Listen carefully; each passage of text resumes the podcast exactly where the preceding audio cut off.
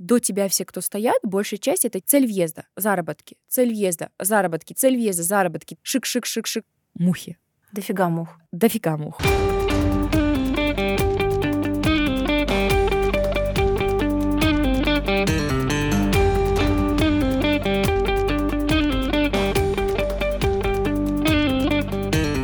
Привет, это «Меня не отпускает».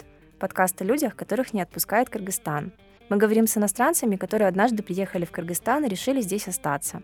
Навсегда или надолго. Меня зовут Азиза Раймбердиева, и сегодня у нас в гостях Диана Рахманова, журналист и руководитель творческой группы 705. Я родилась в Таджикистане, в городе Душанбе, по образованию журналист. И, получается, второе мое направление, которое меня очень увлекает, и то, чем я сейчас занимаюсь, это область искусства. Как ты оказалась здесь? По-моему, это был май, середина мая 2010 года, когда я приехала учиться в Бишкек на трехмесячный курс по журналистике. Как раз после событий апрельской революции в 2010 году. Да, но я, честно говоря, до последнего не знала вообще, смогу ли я приехать, потому что на тот момент, я помню, у нас на кафедре стоял телевизор, по которому транслировали вообще все происходящее тут, и это было очень страшно. В смысле, это я как бы чуть позже поняла, что половина из того, что там транслировалось, это, наверное, ну, был полный бред. Но все мои близкие, кто примерно знал, куда я еду, они вообще были против. То есть, условно, мне говорили, ты чего? Говорят, там прям в аэропорту девушек забирают и насилуют. Плюс мы переписывались с организаторами, и мы вообще говорили, слушайте, вот у вас сейчас такая ситуация, вообще школа состоится. И на что они нам ответили, что нет, мы вам гарантируем безопасность, все хорошо. Если даже какие-то непредвиденные будут обстоятельства, мы вас срочным образом вернем домой. Мои родители, например, когда они мне сказали, ты же говоришь, что ты типа едешь на обучение в Бишкек, там же война, всех убивают. Я говорю, мам, не переживайте, я еду в Казахстан. Но мне кажется, моя мама, она до последнего понимала, куда я еду. И я помню, я уже села в самолет, и она мне, короче, звонит и плачет в трубку и говорит, блин, мы все равно знаем, куда ты летишь, но просто знаешь, что мы тебя очень любим. И если что-то было не так, прости нас. Они прощались Они с типа тобой? прощались, да, ну, на всякий случай. Первым делом, когда я прилетела в Бишкек, у меня был даже какой-то период такой, что... Ну, я была на, очень сильно насторожена. Я, честно, вот это будет смешно, но я на какой-то момент ждала, что меня, типа, сейчас что-то со мной произойдет и куда-то меня заберут. И это было полным шоком. Ну, когда я прилетела, я ехала спокойно в такси до города. Ничто не происходило, то есть я была в порядке. И в этом плане тогда для меня был первый шок вот этой информационной какой-то атаки, в том плане, что, ну, наверное, не всегда то, что мы видим по телевизору, да, это и есть как бы правда. И вот ты, в общем, приземлилась в страну делать подкасты. В аэропорту внезапно не похищают и не насилуют. И твое первое впечатление вообще об этой стране? В первый день, как я только увидела город, мне он очень понравился. Я себя очень безопасно чувствовала и очень спокойно. И это было странно. Впервые за очень долгий срок я могла включить газ, и я могла искупаться в горячей воде. В смысле, наполнить ванну и почувствовать себя в какой-то мере человеком. Я помню, у меня даже была проблема зажечь газ, да, потому что, блин, ну, то есть это такие штуки, от которых ты очень сильно отвыкаешь, потому что в Таджикистане, условно, газа до сих пор нет. И, короче, да, я когда поднимаюсь в съемную квартиру, я включаю газ и такая думаю, блин, шикардос. Тут есть газ, это круто. Потом иду там в ванную, и там горячая вода, я такая думаю, блин, круто. Я спускаюсь, гуляю, типа, захожу в магазин. Да, я при этом понимаю, что город, ну, как город, в смысле, с точки зрения архитектуры, в чем-то, я считаю, Душанбе выигрывает Бишкека, потому что, ну, он более высотный, да, чем Бишкек. Но мне почему-то это просто нравилось. В смысле, я гуляла по улицам, помню, мороженое купила, типа, думаю, что мне все тут говорили, спокойно же, нормально же. И потом как раз я познакомилась уже с моей соседкой, которая тогда жила со мной. Это была журналистка с Узбекистана. И она очень тепло отзывалась об этом городе. И я такая думаю, ну круто все, что я в итоге решилась. Ну и помню на следующий день, когда мы уже были в академии, все сидели за таким круглым столом, и немцы нас приветствовали, они такие говорят, блин, вообще удивлены, что вы здесь сидите, типа вы красавчики. Ну мы такие, ну мы тоже рады. Все было очень для меня так спокойно, круто до, конечно, июньских событий в Ваше. С чего точно все началось, сказать сложно. Даже в международных отчетах указано, что возможным катализатором послужила бытовая стычка между кыргызской и узбекской молодежью в Аше в ночь на 11 июня. Она переросла в крупный межэтнический конфликт. Что тебя бесило в первое время и, может быть, до сих пор бесит? Ну, грязь. Мне А кажется, ещё? грязные улицы. Меня раздражает, э, и тогда раздражало, и сейчас, но это, мне кажется, не только свойственно Бишкеку, и вообще в целом Кыргызстану, культура обслуживания, да. Люди здесь хорошие, очень добрые, открытые, но когда мы касаемся услуг, и я сейчас здесь имею в виду не только сферу ресторанов, кафе, да, в том числе и транспортных услуг, да, особенно такси, с чем я чаще всего сталкиваюсь. Это незнание того, куда ты везешь пассажира. Мне, меня здесь бесит, что очень часто спрашивают, кто ты по национальности. Насколько часто? Ну, потому что, видишь, у меня нетипичная внешность кыргызстанки, кыргыза. И это очень частый вопрос в мою сторону, потому что, ну, типа, для них я нетипичная. Место, где я стала впервые задумываться о том, кто я по национальности, это был Кыргызстан. В Таджикистане есть такой момент, что люди удивляются, что ты не знаешь национальный язык, и они могут сказать, типа, блин, ты что там, давай, учи. Но вопрос о национальности до университетских годов, он у меня никогда не стоял. Но когда я приехала сюда, я как будто всегда должна была оправдываться, в смысле, что я своя. Типа, а кто ты по национальности? Ну, типа, наполовину таджичка, наполовину узбечка. Когда ужские события начались, тебя спрашивают, ты говоришь, таджичка.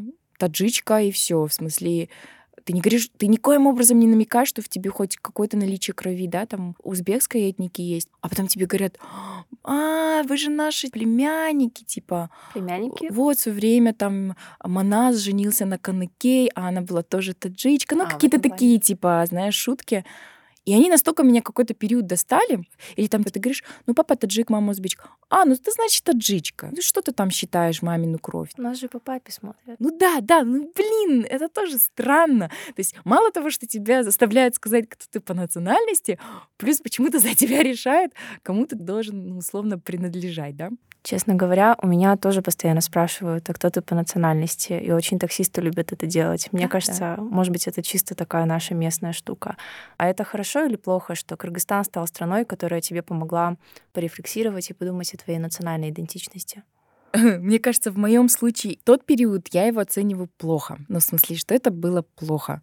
Ну, вообще, мне кажется, странно, когда человек начинает задумываться об этом не с позиции поиска себя, а с позиции безопасности. Я-то стала задумываться, потому что я поняла, что если я буду говорить открыто о том, что часть меня — это как бы узбекская кровь, то это могло повлиять на мою безопасность, да. Мы жили тогда как раз-таки с э, участницей из Узбекистана, и у нее были очень злые такие шутки на этот счет. Она сказала, Диана, как нас угораздило вместе жить в одной квартире? Ты же понимаешь, что если к нам кто-то ворвется, они не ошибутся. Когда начались ожки события, мы, блин, мы заходили к себе домой, 10 раз оборачиваясь, кто идет за нами. И любой человек, который заходил за нами в подъезд, для нас это было подозрительно. Для меня ожские события не так, что типа узбеки правы, кто-то больше виноват, кто нет.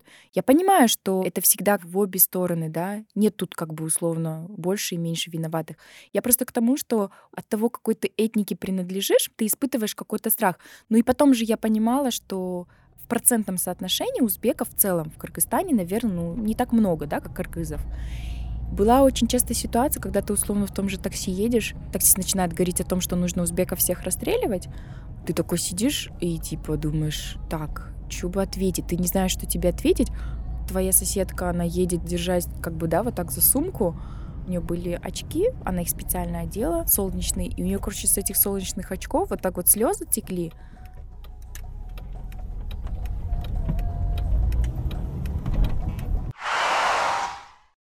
Он смотрит в зеркало такой, а, кстати, а вы кто, типа, по национальности? И первое, что ей почему-то пришло, она говорит, уйгурка. Он такой, а, понятно, типа, а ты? И я такая, типа, таджичка. Он такой, а, понятно. То есть я понимала, что сказав таджичка, я не вызову в том числе и подозрения, потому что у меня внешность, да, такая довольно, в смысле, что он не будет, может быть, выискивать или считывать, да, что-то другое. И другой случай был, когда я делала ксерокопию паспорта, и там, черт побери, В смысле, я делала копию двух паспортов, в одном из которых была указана моя национальность. И там было просто написано «узбечка». И что чувак, который сканировал мой паспорт и делал мне ксерокопию, он задержал меня буквально, ну, не знаю, на минут 8-9 и очень долго допрашивал. Да, в смысле есть, допрашивала? Ну, он начал прикалываться. э, Ой, откуда ты? Что ты узбечка, да? Ты знаешь, что сейчас происходит? На-на-на. Я тогда помню, я очень испугалась. И все, потом я просто начала очень как бы грубо разговаривать. Я сказала, что да, я узбечка, но я в смысле с Таджикистана. Какие ко мне могут быть вопросы и претензии? Потом я забрала свой паспорт и ушла. Но это было очень просто неприятно. Расскажи, пожалуйста, повлияла ли как-то вообще вся эта ситуация журналистика в Кыргызстане, я имею в виду уровень свободы слова здесь и вообще, в принципе, другой уровень журналистики на твое решение сюда окончательно прям переехать? Я думаю, что да, потому что, ну, ну, во-первых, я удивилась, насколько вообще общество политизировано, да. Практически каждый ребенок, студент, школьник он условно в курсе всех политиков. В смысле, что вообще происходит в политике, сколько партий, сколько человек в этих партиях, кто вообще они. В Таджикистане у нас ситуация чуть-чуть по-другому. Ты как бы знаешь, кто президент, кто мэр, ну, примерно, может быть, знаешь, кто в парламенте, но ты не следишь за этим так сильно, как происходит это тут. На каком-то уровне политика, она подотчетна обществу, что в Таджикистане, конечно, не так. Тут, если журналист готовит свой материал, он очень смело может позвонить тому же депутату, либо сотруднику какого-либо министерства. Душанбе тебя будут кучу раз футболить. Там не боятся журналистов. Когда ты звонишь, во-первых, не факт, что вообще возьмут трубку, а во-вторых, тебя отправят, ну, не знаю, к какому-нибудь секретарю, секретарь еще кому-нибудь. А, давай немножко просто буквально в двух словах поговорим, как произошел вот этот переход Дианы журналистки в Диану человека искусства. В 2011 году я полноценно переезжаю сюда на постоянное жительство, да, и начинаю работать редактором в клубе. Я помню, у меня был даже период, когда я приехала в Бишкек, по-моему, 2-3 дня поработала. У меня была гигантская истерика. Я сказала, короче, я возвращаюсь домой, у меня тут нифига не получается, я вообще не понимаю, что здесь происходит. Тут все завязано на политике, мне это сложно, у меня ничего не получается. И я помню, тогда был Оскар Акталов. Оскар Акталов — это один, один из журналистов, да, редакторов впоследствии Клопа. И тогда вот Оскар был тем человеком, кто мне сказал, типа, короче, возьми себя в руки, пошли в соседнюю комнату, и я тебе все расскажу и покажу. Я такая, окей. И он тогда буквально, ну, вот э, на флипчарте мне рассказал о пяти вот этих партиях, о том, сколько человек, о каких-то интригах, кто за кого, почему, зачем. И это, конечно, был огромный объем информации, которую я должна была, условно, за короткий срок переработать, понять, и от меня зависело качество контента. И это был такой сложный переломный момент в какой-то степени, но я рада, что я тогда, ну, условно, не сломалась, нашла как бы себе силы вот во всем этом разобраться, познакомиться, и стала это очень сильно изучать. Помимо этого, я веду еще и школу журналистики, да, как бы я занималась набором, всей логистикой связанной с ребятами. Параллельно, работая в Клопе, а, в 2012 году я начинаю работать с ребятами из творческой группы 705, где я нахожусь по настоящее время. Но в 2013 году я оставляю клуб, ухожу, и через месяц после этого ухода я полноценно начинаю работать на полную ставку уже в 705. Я выполняла в основном задачи, связанные с логистикой, но через какой-то период предыдущий руководитель группы Марат Раймкулов, художник, который как раз-таки занимается постановкой театров, он мне предлагает место руководителя и говорит о том, что Диан, давай я бы больше хотел все-таки быть сосредоточен на художественной деятельности, больше заниматься созданием спектаклей, выставок, а нужен человек, кто будет, ну, возьмет на себя всю административную часть. И я как бы беру в том числе на себя и эти задачи и становлюсь официально руководителем группы. Помимо того, что ты руководила уже на тот момент группой 705, занималась своим журналистским проектом, рассказывала истории, все равно была Диана художница. Мне все это время, пока ты это все так а, интересно и живо рассказывала, мне на самом деле интересен ответ на один вопрос. Чувствуешь ли ты себя до сих пор иностранкой в Кыргызстане? Это забыть очень сложно, потому что ты же каждый день сталкиваешься, соприкасаешься с какими-то услугами да, в стране. И особенно если это услуги характера, скажем, государственных услуг.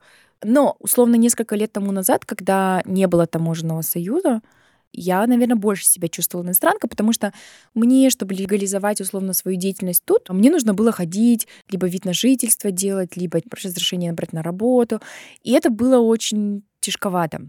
Но после того, как э, мы вошли в таможенный союз, гражданам России, а у меня гражданство двойное, как бы это грустно не звучало, но я осознаю, что условно жить в статусе граждан России в Кыргызстане, по моему опыту, проще и легче. Чем гражданка чем... Таджикистана? Да, гражданка Таджикистана. Поэтому паспорта у меня два. Я в любое время могу использовать их оба, но я чаще использую российский. И это в том числе связано и с приграничными ситуациями, которые до сих пор да, в Кыргызстане происходят на границе с Таджикистаном.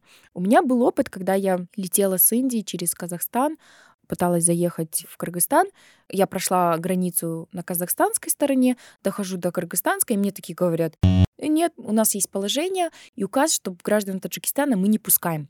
То есть до определенного времени я даже не пользовалась российским паспортом. То есть я прилетала сюда как гражданка Таджикистана а три часа ночи. Я говорю, в смысле, куда я сейчас вернусь? Он говорит, а нам без разницы, в смысле, позавчера там была на границе перестрелка, вы обстреляли наших, то с какой стати мы вас должны, типа, к себе в страну пускать? Я такая, извините, типа, ну, вы, говорю, так говорите, как будто это, типа, я была. Он говорит, да, нам не... Короче, девушку, ничего личного, но у нас вот такое положение. Супруг мой уже прошел, и я такая думаю, блин, что делать? И вдруг Илья вспоминает э, о наличии моего второго паспорта, и он этим пограничникам говорит, если я сейчас ей привезу вот этот российский паспорт, вы как бы ее запустите в страну? Да, без проблем. И все, я помню, это была зима, он их еле-еле уговаривает, чтобы я к ним типа в будку зашла. И такие, не-не-не, по положению мы не, не можем. Короче, в итоге уговорили, я с ними посидела там, пока привезли мой второй паспорт. И все, и вот по российскому, это была моя первая печать в этом паспорте, они меня пропустили. И все, из того периода я в целом сейчас понимаю, что с российским паспортом здесь меньше проблем. Это странно, в смысле, что наличие паспорта определяет да, отношение к тебе, но оно есть. Я вынуждена с этим жить, да. Плюс часто бывает, когда с таджикским паспортом я ну, неоднократно видела, как в тех же аэропортах, пограничники и паспортный контроль, ну, они начинают тебя унижать. Была у меня такая ситуация в аэропорту Манас, когда я даю им такой паспорт, и они мне такие, о, типа, ты что, с Таджикистана? Я такая говорю, да ой, ну ты, видимо, какая-то современная таджичка. Я говорю, типа, почему? Они такие, ну вот мы здесь часто ваших видим, они все такие закутанные в хиджабах, а ты, типа, вот такая современная. И такие, типа, приколы. Ой, Чингис, иди сюда, смотри, ты же вот хотел жениться на таджичке? Ну, и ты такой себя как обостренно в этот момент чувствуешь, такой думаешь, чуваки, да, что происходит? И у меня складывается иногда впечатление, что когда ты с российским паспортом въезжаешь, как будто тебе человечнее относится, понимаешь? Понимаю. Но, и, к сожалению, это еще и наоборот работает. То есть, когда Да, ты да. с центральноазиатскими паспортами оказываешься в России, тебе конец. Да, я испытала вот это отношение с обеих сторон. Когда я ездила тоже и с таджикским паспортом туда, а там же как, ты погранконтроль походишь, до тебя все, кто стоят, большая часть — это цель въезда, заработки, цель въезда, заработки, цель въезда, заработки. Шик-шик-шик-шик, слышишь все это? Потом очередь до тебя доходит, и они тебе, цель въезда, ты такой, транзит, и они такие, чего, типа, ты кого из себя возомнила, да, ты транзит, типа, они сразу считывают тебя как э, рабочую силу. И ты такой даешь паспорт, говоришь транзит, они видят шенгенскую визу в твоем паспорте и думают, чувиха, ты в Европу собралась. И она, я помню, с этой лупой, с ногтем своим, минуты три ковыряла вот эту визу. И, конечно, для меня это, ну, такой очень большой шок тоже был. А мне кажется, или один из твоих объектов как-то все-таки связан с темой трудовой миграции, или это больше было про дискриминацию мигрантов? Я говорю про работу с мухами. Можешь подробнее mm-hmm. рассказать? Эта работа была в 2017 году. А, она называлась тогда «Девау». Это в честь типа вообще первого в мире аэропорта. Тема была связана вообще с хаотичностью миграции, и я долго думала вообще, как я могу передать эту тему. И для этого, да, я поняла, что мне нужны мухи, то есть я просто случайно, помню, как-то зашла на Facebook и видела вот эти онлайн-карты, когда ты можешь э, визуально видеть в настоящем времени, сколько самолетов летают, да, в определенной стране. И у меня почему-то сразу такой образ, да, вот этих мух и каких-то насекомых возник. И это соприкоснулось вот с этой темой миграции, и я такая думаю, так, как мне ее можно выразить? Это был март, Мне нужно было к первому апреля сделать работу. Ага, апрель, холодно. Черта с два ты где-то мух словишь, потому что, ну, они же в теплое время появляются. А мне нужно были сотни, да. И в итоге я пошла, помню, в рыбный магазин, и там беру опарышей. То есть это маленькие такие червячки, которых используют для ловли рыб. А я покупаю там, ну, наверное, коробок 5, наверное, этих червячков. Там их, по-моему, по 100, что ли, штук было. Все, и начинаю кормить этих червячков. Дома. Дома, да. Ты дома разводила условиях. мух. Да, да, то есть это была большая тара такая, куда я высыпала все этих червячков, специально создала им теплое место, поскольку мы тогда жили у родителей супруга, это была печь, да, они согласились на этот сумасшедший бред. Да, им это непонятно, им это чуждо, и в чем-то они считают это очень большой странностью, но они помогают, они участвуют даже в этом процессе. Поскольку у меня свекр, он больше ведет ночной образ жизни, он сторожил этих мух. Он подкармливал их, говорил мне, сколько там вылупилось уже, как помочь тебе. И по а, ролику в Ютубе там типа мне говорили, что, короче, нужно недельки две-три ждать. Угу. И все, я так и дождалась. В смысле, я все сделала по рецепту, как было в Ютубе указано. И да, и реально вот через буквально пару в итоге э, недель у меня стали из этих червячков вылупливаться мухи. Дофига мух. Дофига мух. То есть они летали там внутри этой тары туда-сюда. Причем это такие мухи получились зеленого цвета. Это такие самые, такие, знаешь, противные мухи. Ну, там были типа в зачаточном полувиде часть мух, то есть они маленькие, еще такие были серенькие, нормальные, коричневенькие. А часть мух, она именно прям, знаешь, такая мясистая, зеленая, такая вот, как обычно на букву Г, да, они сидят. Потом я сделала большой аквариум, на котором я разрисовала карту и переложила всех этих мух в этот аквариум, сверху закрыла. Инсталляция, она была установлена ближе к потолку, то есть люди, когда приходили, они поднимали голову наверх, и у них визуально это выглядело так, что они видели карту, наверху которой, ну, в смысле, это же аквариум был прозрачный, то есть ты видишь вот эти контуры карты, но вот эту хаотичность мух, летающих с одной стенки до другой. Поскольку выставка, кажется, длилась неделю, они через какой-то период вымерли, ну, потому что мухи не живут тоже долго. Но я из этого сделала другую работу. Из вымерших мух? Да. Я пинцетом их потом оттуда повытаскивала, приклеила на карточные такие штуки, условно как игральные карты, то есть такого размера были картоны, на которые были на клею посажены эти мухи. И там была огромная инсталляция на всю стену, и она называлась «Мухосом». Почему? Потому что в итоге мы с ребятами посчитали, что условно сумма, которую ты платишь за этих опарышей, это 100 сом за 100 штук, значит, равно сумма одной мухи — это один сом. Во-первых, почему я это сделала? Потому что мне тупо было жалко выкидывать этих мух просто. Zero waste какой-то. Да, я решила воспользоваться их смертью тоже. Вот. Ну, это такая, знаешь, типа философская вообще тема была. Стоимость вообще жизни, стоимость э, вообще нас всех. И у меня были зрители, посетители, которые покупали муху за сом. Ну, в смысле, они приходили, говорили, а можно мы у вас эту карточку купим? Я говорю, окей, в смысле, так как какой-то интерактив пошел, и люди просто брали их с собой и клали в коробку один сом.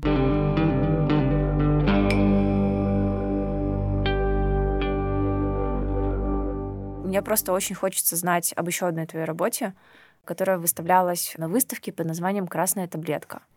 Она называлась «Сакыч», это с таджикского «жвачка». Э, во-первых, тема выставки, она была связана в том числе с идентичностью. Кто мы, в какой мы матрице живем. Эта тема, она меня натолкнула вообще на то, кто реально мы, и из-за того общества, в котором мы живем, как мы иногда пытаемся себя позиционировать. Инсталляция была сделана из ниток, черных тонких, которая давала параллель именно волоса, и настоящей жвачки, которую я помню жевала очень долго, потому что объем был очень большой инсталляции. Суть была а, работы в том, что а, я отсылала к своей истории моих учениц в Таджикистане, которым я преподавала русский язык, эти две девушки, они были сестры, и я ну, застала такой период, где они условно были подростками. Им хотелось встречаться, общаться, ходить свободно в школу, но семья была очень традиционная. на очередном уроке русского языка они стали делиться со мной о том, как они осуществляют депиляцию. Эту процедуру они делают жвачкой, то есть брить до свадьбы волосы в волосяной покров нельзя. Это типа нарушает правила ислама. Плюс есть такой у нас момент, что если девушка до замужества выщипывает брови, значит, она не девственница. Мне тоже хотелось как бы в свое время выщипывать брови, но я не могла, потому что мне родители запрещали. Они запрещали не потому, что, может быть, они условно верили в это, они понимали, что мы живем в таком обществе, и что если, будучи студенткой, школьницей, у меня будут выщипаны брови, то это может кому-то из молодых ребят дать возможность, типа, ну, условно, из меня изнасиловать, да, или там, типа, воспользоваться этим.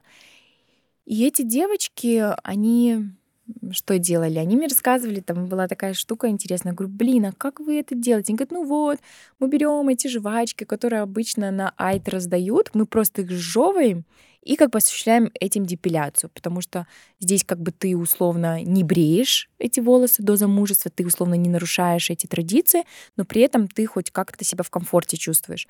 Я была тогда настолько поражена вообще вот этой логике, и я сказала, девчонки, блин, ну это же очень больно. Они говорят, да, ну ты потом, короче, привыкаешь, так что все нормально, главное, что мы традиции не нарушаем. Это как бы и стало одной из идей вот этой работы, да, почему мы иногда из-за того, что есть определенные стереотипы в обществе, вынуждены терпеть вот это насилие, да, при том, что мы сами его осуществляем. Ну, на самом деле, насчет жвачки, я, честно говоря, была немножко шокирована, когда в первый раз об этом узнала. В Кыргызстане есть подобная фигня. Это не связано с жвачками, это связано с тем, что ты приходишь в какой-то бьюти-салон, и обнаруживаешь там мусульманскую коррекцию бровей. Это когда тебе их не выщипывают и не убирают воском волоски, а тебе их просто осветляют. Потому что, да, это все выглядит, как будто бы их нет, но они как бы де-факто они есть, просто они осветленные. Я бы хотела все-таки еще раз свичнуть наш топик на Кыргызстан, и, может быть, попросить себя немного порефлексировать, учитывая, что ты здесь почти 10 лет живешь, рассказать, а какой вообще Кыргызстан для тебя, как ты его чувствуешь и ощущаешь. Ты знаешь, я очень сильно завязана на Бишкеке с точки зрения коммуникации, работы, но я безумно люблю регионы, и мне кажется, иногда я их больше люблю, чем Бишкек. Если меня спросят, как ты думаешь, где сидят там самые уникальные, самые сильные, самые крутые люди, я бы сказала, в регионах. Регионы в Кыргызстане не настолько недооценены. У меня был проект «Истории региона в лицах», где я рассказывала о том, а, какие есть местные невидимые активисты в каждом из регионов. Мы делали очень классный лонгрид про женщину, которая просто своими силами. Она провела во всем селе воду питьевую, да. А вот там какие-то фильтры у вас стоят? Да. Вот. По лампа стоит там. А из лампы проходит вода, очищает. А это настолько энергичные люди там живут, настолько светлые, умные. Это не так, что ты типа туда приезжаешь, а они такие, блин, там так круто все в Бишкеке, а вот тут нам плохо. Нет, они живут там с таким мнением, что нахрен нам сдался Бишкек. И то есть ты попадаешь условно в регион в горах, а у нее есть только три минуты выделить для тебя, потому что все остальное у нее забито другими делами, активистскими, да, и ты думаешь, иди, блин, чё, реально вам здесь есть что делать? И конечно, у меня там секунды нет свободной, да. Бишкеку надо чему-то у регионов учиться, потому что мы были в Каракульдже, это юг Кыргызстана, просто когда я встретила там преподавателя, который говорил о гуманной педагогике, я его тоже абсолютно случайно через других знакомых нашла. Это чувак, который очень много лет назад открыл в Каракульдже школу гуманной педагогики. Это означает подход к ребенку через его индивидуальность. Они детям не ставят оценки у них бальная система обучения. Они э, задают детям домашнюю работу не так, что ты типа выполни это упражнение, они говорят, выполни, как ты считаешь нужным, через что хочешь. Хочешь аппликацию сделай, хочешь песню спой, хочешь станцуй. Он вот продумал вот эту всю программу. А почему? Потому что в свое время, когда он говорит, я учился, нас очень сильно воспитатель избил за то, что мы типа опоздали на урок физкультуры, а мы очень хотели поесть мороженого. И он говорит, тогда я понял, что мне хочется делать в Кыргызстане что-то в области образования, и я придумал интересную методику обучения именно по гуманной педагогике. Когда ты, как они интересно говорят, ищет в человеке личность столько ресурсов туда можно было направить, и мне кажется, эти бы люди бы столько всего могли сделать, но этого не происходит. Когда ты туда попадаешь и видишь, в каких они условиях живут и какие они уникальные и крутые штуки делают, ты думаешь, ну, это просто круто. В этом плане меня Кыргызстан не перестает удивлять. Я знаю, что ты много путешествуешь по работе. В каких бы странах я ни бывала, есть вещи чисто кыргызстанские какие-то.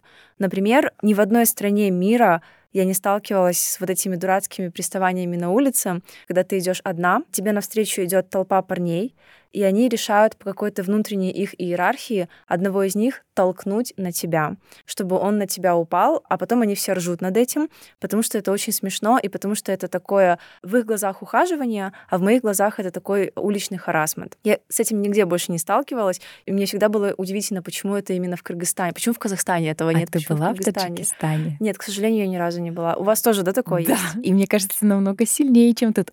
У меня был такой случай. Он, кстати, был вот ты знаешь, единственным за все мои 9 лет проживания в Кыргызстане. У меня, видишь, не было такого частого опыта, когда вот э, что-то такое происходило, и поэтому я, ну, условно, на эти вещи не обращала внимания. Но у меня при этом есть штука, когда я что-то делаю ради самосохранности. То есть, условно, если я увижу какую-то такую толпу, поскольку у меня есть бэкграунд с Таджикистана, я обязательно перейду дорогу и пойду просто по противоположной стороне, потому что у меня есть уже какая-то стигма внутри, и я как бы от этого отхожу, да. Это было три молодых парня. Я не знаю, почему именно в этот момент я решила, нет, я, короче, пройду. Я пошла мимо них, и там вот было то, что ты сказала. То есть один взял, толкнул другого, а тот упал на меня. Но ты знаешь, это был тот случай, когда я вообще не растерялась. Я просто взяла, схватила одного за шкирку и начала дубасить. И я начала там, это же невоспитанно, это, а, а то что-то другому начал говорить, типа, мы там приезжие, то все. И я такая говорю, именно поэтому, я говорю, вы должны себя противоположно вести, потому что если вы не хотите, чтобы о вас ходили стереотипные штуки о том, что, типа, вот с региона приезжают малообразованные, невоспитанно, тогда зачем вы это делаете? А он такой говорит, иди извините, простите, мы не хотели, мы очень сильно извиняемся. И он начал ребятам говорить, типа, все, уходим. И я уже слышала как бы за спиной, когда они стали переговариваться, типа, что, блин, зачем ты это сделал? Типа, короче, чувак, зачем ты тронул ее? Не надо было это делать. То есть я не знаю, я понимала, что я одна, что их трое. И я не знаю, чем это могло закончиться, но почему-то вот как бы эта штука так сработала. Да, и я как-то вот так отреагировала. Слушай, а твои дети, которые родились здесь, два сына, правильно? Да. Они родились здесь, по идее, это их родина. Насколько ты вообще, в принципе, представляешь их будущее в этой стране? Не представляю. Вообще? Нет. Почему? Я не очень хочу, чтобы мои дети росли в стране, где, где статистика насилия над женщинами ужасающая. И не очень хочу, чтобы мои дети росли в стране, где на каждой точке им говорят, ты же мужик, а почему ты ведешь себя как девочка? Как будто девочкой быть плохо. Я бы могла видеть жизнь себе в дальнейшем здесь, если бы я была одна, и у меня бы не было детей. Но я не вижу этой жизни для них. Я не верю в то, что за короткий срок Кыргызстан может измениться на том уровне, где мои бы дети росли без вот этих всех стереотипов и без вот этих всех традиционных штук. Я сама дитя этих стереотипов, да, то есть я сама прошла через этот опыт. Условно, когда в тебя, не знаю, с детства выращивают какую-то определенную традицию или норму, но ты как ребенок, ты понимаешь, что, ага, здесь что-то не так, так не должно быть, так неправильно. Но когда ты с этим сталкиваешься, ты все равно делаешь выбор э, в то, чему тебя учат. И это огромная психологическая проблема. И мне сейчас 30, слушай, я, ну, я, у меня кучу страхов. И они как раз-таки связаны вот с этим воспитанием и с теми устоями, которые были когда-то в моей семье. Блин, я не хочу такой жизни для своих детей. Тем более у меня сыновья я не уверена, что мои дети, даже при моем правильном воспитании, не будут обращать внимание на то, что происходит в обществе, что типа ударить женщину — это норма, да? Это же все равно на каком-то подсознании уровне считывается. Я не могу гарантировать, что в свое время, когда они там женятся, это когда-нибудь не случится, да? Просто потому что они живут в том обществе, где это считается статистикой, и это же очень сильно формирует политику твоей жизни. И более того, есть другой момент, поскольку я сама в сфере искусства и культуры, я понимаю, что чем больше я езжу и вижу, что вообще за рубежом происходит, мне очень хочется, чтобы мои дети имели к этому доступ. Каким ты хочешь видеть Кыргызстан через 10 лет? Мне бы очень хотелось видеть Кыргызстан через 10 лет, где общество не будет так болезненно реагировать на то, как женщина себя может самовыражать именно в плане искусства. Чтобы это воспринималось, знаешь, как абсолютно а, доступной вещью для того, чтобы человек мог говорить о своих проблемах. Я надеюсь, что через 10 лет статистика по насилию женщин, она снизится, а может быть и... То есть в идеальном варианте, чтобы ее не было. Но я понимаю, что это утопия, да, Поэтому, чтобы, да, статистика, она снизилась вот во много-во много раз. Чтобы, наконец-таки, женщину здесь начали воспринимать не как объект, да, а как личность. Я очень надеюсь, что через 10 лет, возможно, Кыргызстан станет первой страной в Центральной Азии, где на государственном уровне будет принят закон о феминитивах, как это было сделано в Украине. Это, кстати, на мой взгляд, один из таких очень хороших путей решать проблему с тем же насилием. То есть делать женщину с точки зрения гендера видимой. Я очень надеюсь, что через 10 лет в Кыргызстане, в регионах будет ну, не меньше, может быть, 200 или 500 активных лидеров по культурному менеджерству, чтобы люди в регионах, они сами могли формировать культурную политику, говорить о своих нуждах и решать проблемы этих нужд. То есть это не тогда, когда только в Бишкеке решается, а что же мы будем делать в культурном плане, там, типа, ну, условно, игр кочевников, да, а чтобы как раз-таки люди в регионах условно сами могли решать и подсказывать тому же Бишкеку или там, тому же Министерству культуры в Бишкеке, как должна быть выстроена эта политика, да. В Украине, например, эта программа дошла до того, что в деревнях и в маленьких селах люди уже не платят налоги в столицу, они их оставляют внутри своей области и сами на местном уровне решают, как они должны их тратить. Как ты думаешь, будет ли Кыргызстан таким через 10 лет? Вот прям совсем честно. Ну, слушай, надежда, мне кажется, все таки есть. Я в этом плане не, ну, не скептик сильный, потому что, видишь, при всей моей скептичности условно настоящего момента, а я считаю, что Кыргызстан-то в чем-то очень сильный, особенно с точки зрения правозащитного общества. А в чем, например, еще, кроме гражданского общества? Как ни крути, здесь все равно проводятся какие-то очень крутые, смелые ивенты. Даже если мы будем сравнивать это с Узбекистаном и Казахстаном. А второе, что все-таки тут на какой-то момент власть подотчетна обществу. Но здесь свои плюсы и минусы есть, что власть, она неустойчива. То есть, условно, сегодня ты с одним министром работаешь, завтра ты с другим. И в этом плане, мне кажется, есть какой-то момент, что, условно, чиновник, который садится на определенную позицию, он может предполагать, что это ненадолго. То есть это все зыбкое такое. Но есть и очень крутые вещи, которые происходят в Кыргызстане, да.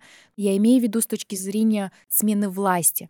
Понятное дело, что любая революция — это жертва, это как бы, да, определенные потери, но я к тому, что оно тоже дает, э, знаешь, какие-то, наверное, очень более глубокие вещи, когда ты понимаешь, что у вас изменилась власть уже в несколько раз. Это, мне кажется, тоже большой пример для соседних стран.